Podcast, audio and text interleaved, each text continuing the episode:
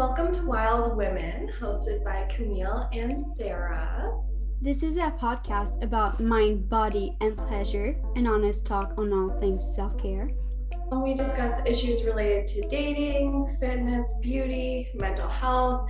We also discuss stuff about social issues, and we often have interviewees that come up and tell us a little bit about their businesses or their inspirations or motivations or just their journey through some type of recovery. For those of you who haven't listened to us before, this is our second season.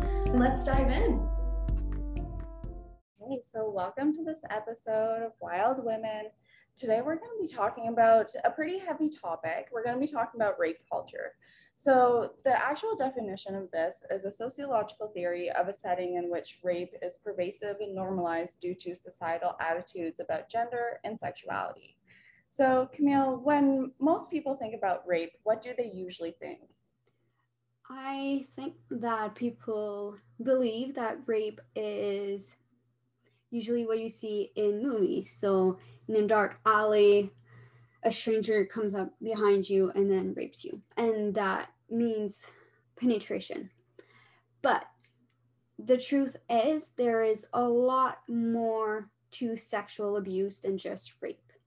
And it also can include complete different settings. Yeah, yeah, you're one hundred percent right. There's even like ways of you know, sexual abuse that don't even involve any like physical touch too. Mm-hmm. So what would you say is something that a lot of women experience that could be seen as some sort of sexual harassment or sexual abuse? So you said it, sexual harassment. So that can come as unsolicited pictures and videos. And often that is obviously in social media, in your D Ms. Um, or even in dating apps too. And then we also have comments on someone's bodies without consent, without asking for it. And one thing that a lot of women do sadly experience is catcalling. Mm-hmm. Yeah, and all these things, like it, there's definitely a spectrum to it. Like if it's a friend who's, you know, just, you know, making a joke about like how pretty you are or something like that, that would be different than something that's making someone feel uncomfortable. And I think like that's like, it's a very fine line sometimes, you know, between, you know, offering a compliment and then offering something that's like actually, like Camille said, unsolicited, something that's going to make someone feel uncomfortable. And Uh, people have to be careful about that. They have to be able to, you know, create boundaries around those things, and they have to be able to speak up and, you know, say, look, you're making me uncomfortable. Stop saying stuff like that. And for the people who do do those things, like, don't do stuff like that to strangers. When you're complimenting someone, especially if you don't know them that well, avoid saying anything about their appearance, you know, focus on their personality, focus on the intangible things. Because when, whenever you're com- commenting on anyone's appearance, whether it's in a sexual manner or not, uh, it can make someone feel very uncomfortable. Yeah. And I do want to say that there's a lot of different unwanted sexual touching. And that can include like something as small as like putting your hand in the low back of someone. It can be... um. If you go clubbing, when people try to grope you or to dance in really close proximity to you, that's not a touch, but that looks at you and stare at you for too long in the wrong way. Mm-hmm. Yeah, yeah, it, exactly. And a lot of people, a lot of people try to do stuff like that to make someone feel comfortable. But a lot of the time it can do the opposite. Like I know, like when someone I don't know very well, typically a man, if he's gonna touch my waist or touch the small of my back, something like that, that's gonna make me extremely uncomfortable. And it's really hard in that position to turn around and be like, don't do that. You know, like it, it'd be a lot easier if they just didn't do that in the first place, right? Because when you're, it's really easy to say when you're not in that situation to be like, oh yeah, I would never let someone do that, you know, but when that situation arises, there's a bit of a different feeling. And that feeling comes from feeling unsafe, yeah. from having someone touch you in a way that you didn't want to be touched. I, I can't stress it enough, like how careful you have to be when you're touching someone, especially during COVID, like just, just don't. Plus, like, even if it wasn't sexual, like, you don't know how people react. Some people just don't like being touched in general. Mm-hmm. So maybe just respect that. Just as you mentioned, we often feel unsafe when that happens to us. And a part of it is also because often when we do speak up, men often turn around and are aggressive. Mm-hmm. So if you do want to speak up about it, I would say make sure it's really important to work against rape culture by being there for each other. So for example, like if like a girl speaks up or a girl feels uncomfortable, like it, you can ask to help her, or you can pretend to know her to get her out of that situation. Mm-hmm. Yeah, one hundred percent. There's definitely strength in numbers when it comes to stuff like this. And especially when you are feeling unsafe and when you're feeling uncomfortable, just having someone with you or having someone help you stand up for yourself can make a huge difference. And it can allow you to stand up for yourself. Whereas, you know, sometimes when you're you're alone and you're trying to get through it alone, it's a, it's a lot harder because, like you said, Camille, like there's that... there's that worry that someone's going to get aggressive. And if you're going to, you know, tell them not to do something that, you know, they feel was quote unquote okay, then they're going to turn around and, and lose it on you, whether, you know, it's verbally or even physically. And so like a lot of women will just put up with it to avoid that type of confrontation, which is awful, you know, like I, I can't even explain how detrimental that is to a woman's self-esteem, to a woman's strength and her power. And, you know, like, I also want to say too, like, it's not just women who experience this, like men ex- experience this as well, but there is a, I guess, a bit of a greater fear a lot of the time with women, because women are typically smaller and not as strong as men are. So there's not only that imbalance between, you know, just, I guess, the assertiveness that a man has, but there's also that imbalance in their physical stature as well. Mm-hmm. So I think, like, if you're a man and you're listening to this and you give a compliment to someone, the first thing that I would say is if they don't like it, don't get aggressive. It's okay to for someone not to appreciate your comment or appreciate your compliment. Mm-hmm. Yeah, one hundred percent. And like, even if you didn't mean it in any type of malicious way, then it's okay to make that mistake. But like, if someone turns around and tells you, no, I'm not okay with that, then own up to it. Like, I guess be a man and apologize and be like, oh, sorry, I didn't realize that. I won't do that again, you know, like, and that would make the situation so much better for everyone. And you're honoring someone's voice as well for them standing up for themselves. Mm. I do want to say that the most common settings of sexual assault are often on campus, in military, in anywhere where you can have drug facilitated uh, sexual assault. So that means like clubs, parties, pubs, all those kinds of stuff. And then sadly, it does happen that sexual assault will happen in a professional setting. Uh, I guess most of the time, what a lot of people don't realize is that a lot of people know their sexual abuser.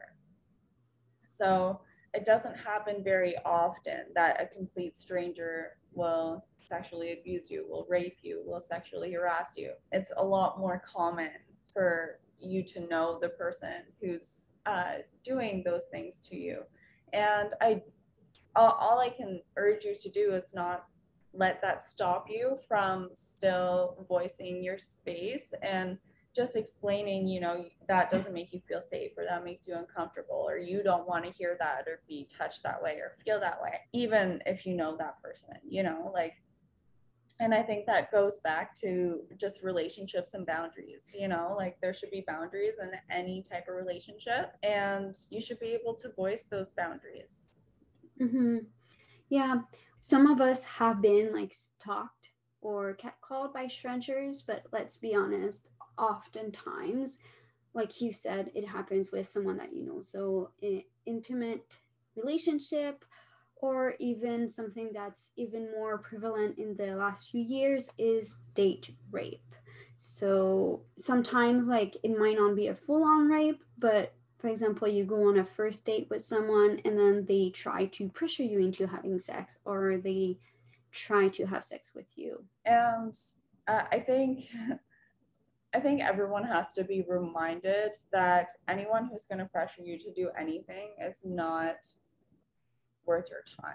And if on the first date someone's already trying to pressure you into having sex, which is something extremely intimate, extremely personal, you're giving up a lot of yourself, you're being extremely vulnerable in that position, um, and if someone's going to pressure you into doing that on the first date, that should be the biggest red flag in the book. You know, like as soon as that happens, that's when you call a friend, that's when you call a parent, that's when you call someone who can, you know, like back you up in those positions and just help you get out of that situation. Yeah. Growing up, a lot of tips were given for like, when you go on a first date, what do you do if you're in an uncomfortable position? And one of those were like, have a call with your girlfriends of like, if you text me this, like I'll call you just to make sure that you're okay. And if you need to, well, then you have an excuse to leave. Yeah. Yeah. one hundred percent, one hundred percent. And there's so many um, little tips like that online that you can find. And even even just making sure that your first date is it's just in a public place can help make you feel a lot more safe. You know, like there's a lot of, at any restaurant that you go to, those restaurant managers, the servers, they see it all the time. Like they are used to, you know, stuff happening like that, right? So if you're in a place like that, you could easily tell a server, tell a manager, something like that, that you don't feel safe and you have to get out of a situation, and they will they will do anything to get you out of that situation.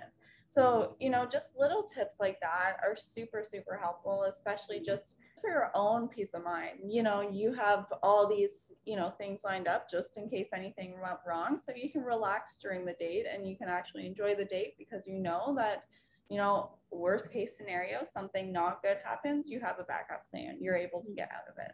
Yeah. And I do want to mention that all of this is part of rape culture. It's part of feeling like at any moment you can be unsafe, you can be in danger, you can be threatened by someone else, and that someone can take advantage of you sexually. And that's part of rape culture. Like it, it is normalized for girls to have those tips because we're raised in a society that make us feel like we are often to blame when we are victims of sexual assault or harassment, and we are often doubted when we do come forward or we do raise our voice about incidents that happened. Yeah, for sure. So this kind of brings us into our next topic, and that's consent. Uh, so Camille, if you can explain consent, how would you explain it? Okay, so I would say that consent has to be with awareness, willingness, has to be voluntary, mostly sober, enthusiastic, informed, mutual, honest, and an agreement. It is active and cannot be coerced, and um, consent is a process. So all of that means basically that you have to check in with the other person.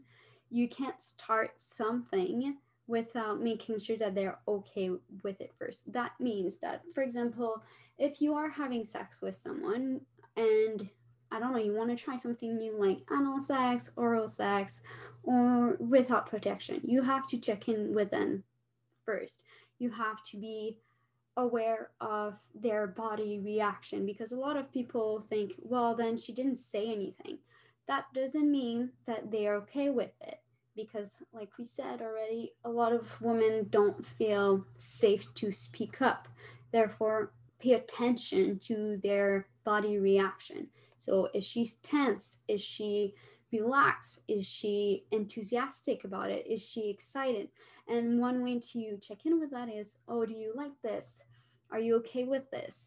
It doesn't have to be, do you give me your consent for this? You know, it can be sexier than that.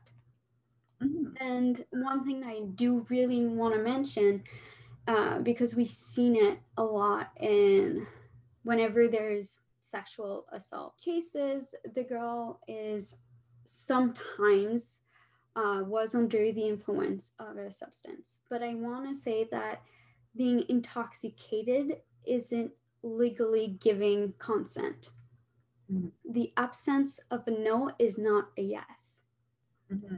Yeah, one hundred percent. And when it comes to being impaired in any way, especially if you're, say it's like the second date or you've just met, or you know, you're at a club and you meet someone and everyone's drinking, there's a lot of risk in doing any type of sexual act with people when you're impaired, when they're impaired. There's a lot of miscommunication that can happen. They might say something like, no, I don't want to do this, but you hear it the wrong way and you follow through anyway. And all of a sudden that's a rape charge. You know what I mean? Like, you have to be extremely careful when you're impaired and going to do any type of sexual act with someone that you're not fully acquainted with. And that even goes for like long-term relationships too. There's some people who have a very low alcohol tolerance, and sometimes people black out, or sometimes they just can't remember things or can't even, you know, voice voice what they're trying to say. They can't speak properly.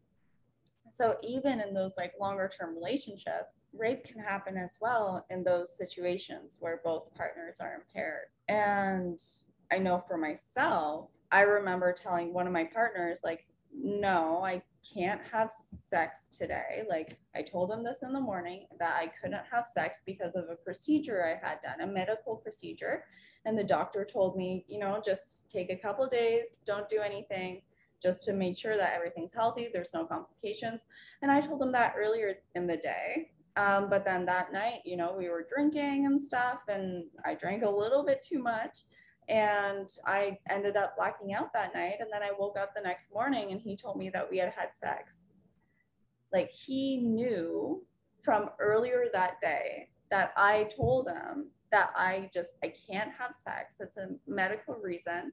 So don't, don't let us have sex, you know. And despite doing that, like, even if, you know, when I was drunk, I was horny and wanted to do stuff, he should have, if he was my good partner, he should have been able to speak up and be like, no, like, we can't do anything tonight. You need to take a couple days off. You need to rest. Like, you know, so even if when they're impaired, they want to have sex, but they've told you when they were sober that they don't want to, then remember that you have to honor their opinion, their comment when they were sober more than when they were impaired, because chances are their their memory's a little fuzzy, they weren't thinking straight, and you can't um, you can't take that as their consent. Yeah, definitely. And even though like being accused of rape charges or sexual assault charges is scary, like, that's not why you shouldn't do it. You shouldn't do it because you respect the other person. You shouldn't do it because you want them to feel safe and comfortable. And if you're a man who sees that happening to someone else, and you see one of your friends make a comment, or you see another guy do something that you know it's not okay, it is your place to speak up about it. Yeah, one hundred percent, one hundred percent. And it's, oh, and I hate, I hate the excuse, oh, I didn't know, oh, I didn't realize, but it's pretty obvious when someone's not comfortable. Like, we're all human. We all have a pretty distinct body language. And it's not that hard to realize when someone's uncomfortable. With, if they're not talking, then there's something wrong. If they're trying to shy away from you, there's something wrong. If they're hesitant, there's something wrong. And don't push that. You know, mm-hmm. don't put extra pressure on people when those things are happening. Like, I, I don't, uh, I can't even fathom what goes through someone with a rape mind when they try to pressure someone into having sex. Like, do they have any idea how how much vulnerability they're asking out of that person? And then they're going to make them feel unsafe while requesting this vulnerable act. It's it, it blows my mind. Because you're basically yeah. violated someone's body when you do that. And like you said, a lot of people that I hear, at least in the media, is, well, she didn't want at first, but then like she said yes after, so like that must have been like consent. But the thing with that, the problem with that is that if they didn't want in the first place at the beginning, why did you push for it? That's not respectful. Actually, it isn't consent, because consent shouldn't be pressured. Yeah. Like, what was like one of the pillars you said, it shouldn't be coerced, you know, and pressuring someone, that's, that's what coercion is. We definitely talked a lot about consent when it came to, you know, like more so intercourse, penetration, that kind of thing. But there's like also consent for just, you know, physically touching someone, you know, like before you give someone a hug, you know, it's, it's never bad to just be like, can I give you a hug? Like, do you need a hug? Do you want a hug? I, I guess all I can say is when it comes to people you don't know very well, just avoid touching them physically. And like, if you learn about them more often and, you know, realize that they're very touchy people and like they'll touch your back or they'll, you know, and you feel comfortable with that and you feel comfortable with them, then yeah, like you can do stuff like touch their shoulder or something like that. But I guess the best way to describe it is just awareness, you know, being aware of like the people around you, about what they want, what they like, and just knowing, knowing those things before you're gonna touch them in a way that could perceivably be inappropriate. Mm-hmm. So basically what we're saying is respect people's body autonomy. Mm-hmm. Yeah. This goes from day one, like even, mm-hmm. even kids. Yeah. You know, like if a kid doesn't want to hug their aunt, don't force them to hug their aunt. I, I think we should definitely talk about body autonomy a little bit. So what is body autonomy? What does autonomy over your body mean? It means that you have full control over your own body. And again, you're not pressured to do anything that you wouldn't feel comfortable doing. Mm-hmm. Yeah, one hundred percent. And body autonomy, like it, like it has so many like aspects to it too. And a big, like, I guess discussion right now is body aut- autonomy when it comes to childbirth. So women being able to decide how they want to deliver their babies, you know, like sometimes a doctor will be like, oh, well, we should do a C-section because it's like a better, it's just better for you. Or we should give birth in the hospital because we have the medical equipment, it's safer for the baby. But if the woman doesn't want to do a C-section and it's not life-threatening, she's able to have, you know, a natural birth, or if she wants to do a home birth because she's more comfortable in her home and she wants her midwife there, not just a, a doctor who she doesn't know, then women should be able to decide where and hopefully when, to an extent, that they have birth. So that's another realm of body autonomy as well. But like Camille said, it has a lot to do with just having control and having the ability to make decisions over your body and, and you being the only one to make those decisions. No one should be able to have the power to make uh, bodily decisions for you. And this goes for, you know, anything from, you know, medical procedure to sex, right? And I do think it's really important to teach that to kids, because let's be honest, child sexual abuse is more prevalent than we would like to think. Like most of the time, the child knows their perpetrator. And I do need to say that one in four girls and one in six boys will be sexually abused before they turn eighteen years old. Girls are usually more at risk between eleven and seventeen years old, and then boys are more at risk when they are under the age of ten years old. And I guess one of the really blurred lines is statutory rape. And I know there's a lot of girls who, you know, by the time they're sixteen, seventeen, they're a lot more mature than the guys around their age. And, you know, they find themselves more attracted to, you know, guys in their mid twenties. And, and it happens a lot. It's something that's not uncommon. But in those scenarios, that man who, you know, might be talking to this teenage girl has to be able to be like, no, like, there's too much of an age difference. Like, we we can't have. And that's your responsibility as an adult to be able to say those things. And it can be difficult, and she might get mad, but in the long run, she will realize how mature of you and how much you respected her in that moment for saying, you know what, this isn't a good idea. As we said earlier, I do want to mention that sexual assault and sexual abuse is underreported, like, a lot. Only twelve percent of child sexual abuse is being reported, while sixty-three percent of sexual assault are not reported at all. And those statistics have a lot to do with knowing their perpetrator. They are often scared to, you know, I guess call out a family member a lot of the time, or call out someone who's close to them, a family mm-hmm. friend. So, you know, as a parent, it's also your responsibility to keep your child safe in those positions and teach them from day one body autonomy. Teach them from day one that they don't have to hug someone if they don't want to. They don't have to hold someone's hand if they don't want to. Teach them the ability to just say no. Yeah. And if your child does come forward, believe them, believe them, believe them, believe them. It's so, so, so, so important.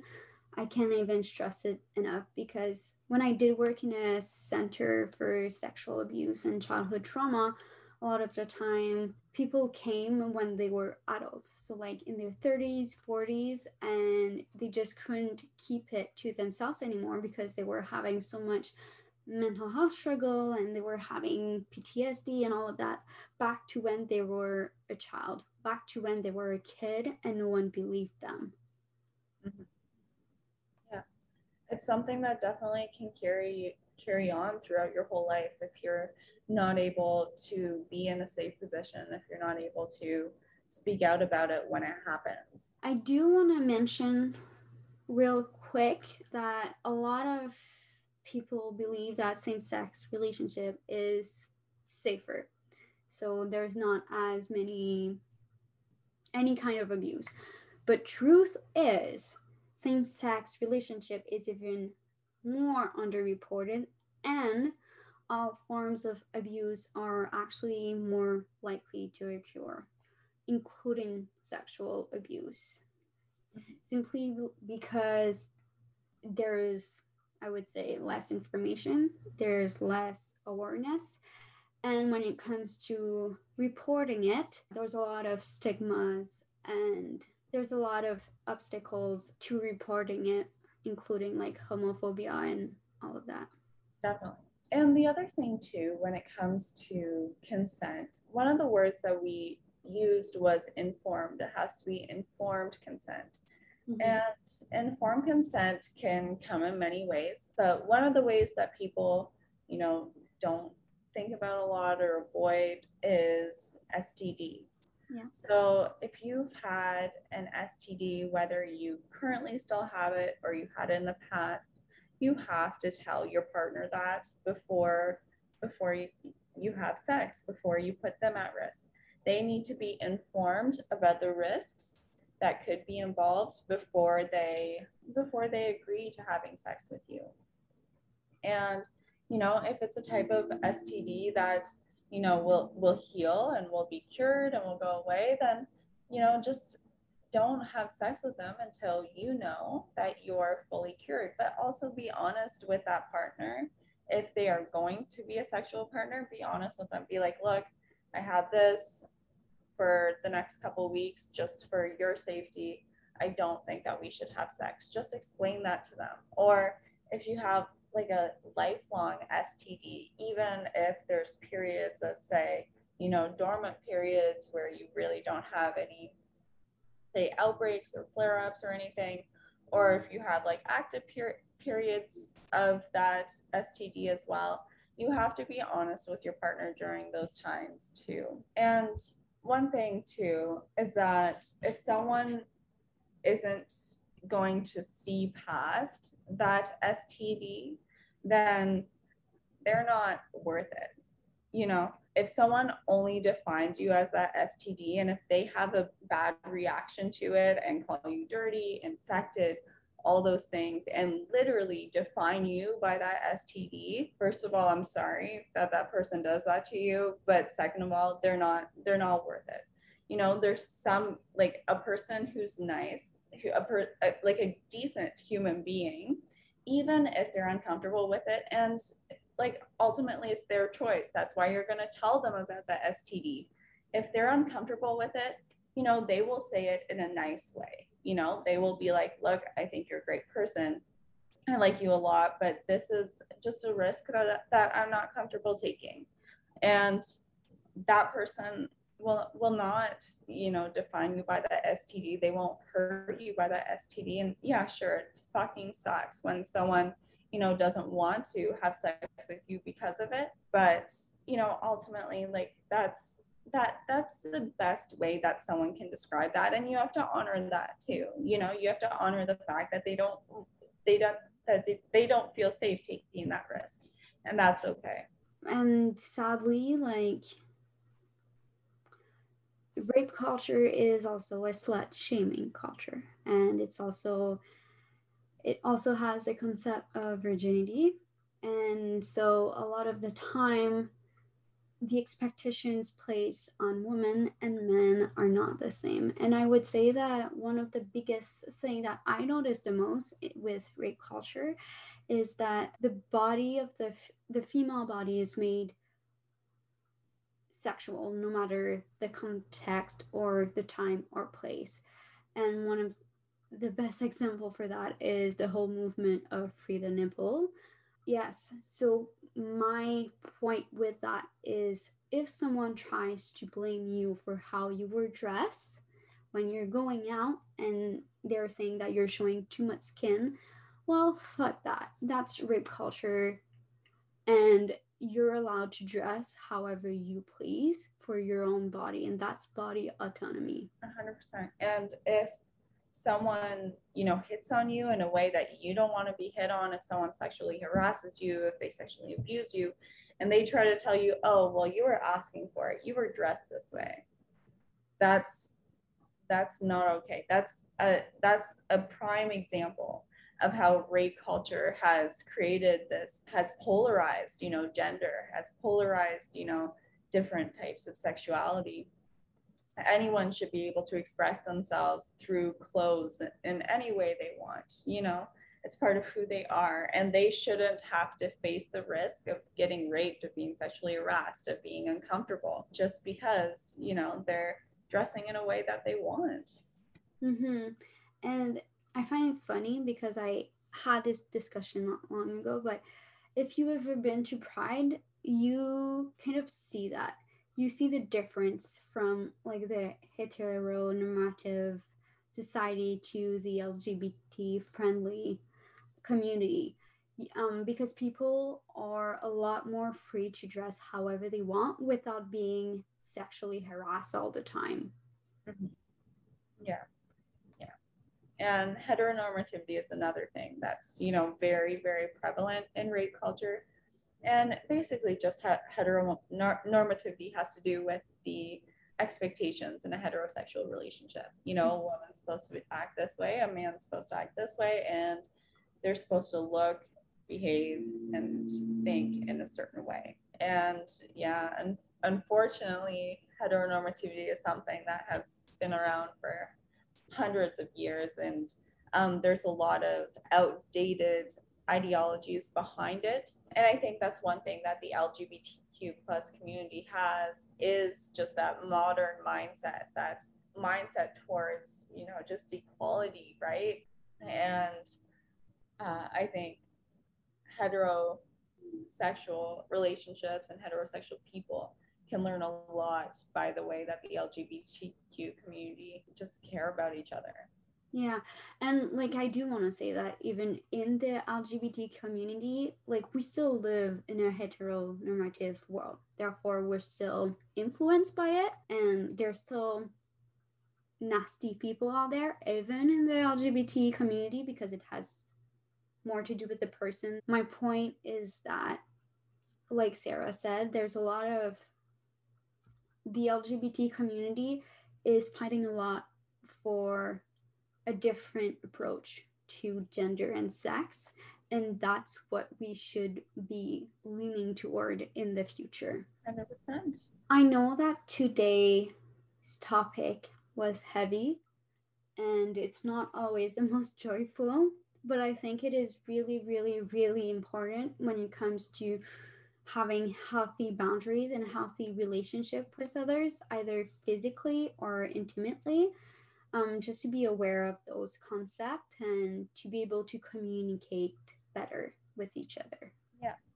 And when you really think about everything we talked about today, a lot of it is just common sense. It's common sense towards being just a good person, mm. right? And they're they're not that hard to apply. Yeah, sure, it seemed like we listed a huge long list for what real consent is, but really, if you're just making someone feel safe, if you're making them feel comfortable, you're gonna hit every single pillar on that list. Mm-hmm. And I do want to say, um, I've heard those excuses before of guys saying, well, like, we were already making out and like, I couldn't stop myself. Well, you know what? Bullshit. Because if their mom walked in, if their grandma called, like, I'm sorry, they would have stopped pretty quickly. So don't make others make you feel like it's your fault when they have full control over their body and themselves. For sure. Well, thank you for listening to our episode today, and we will have a special guest on for our next one. So have a great day and be safe.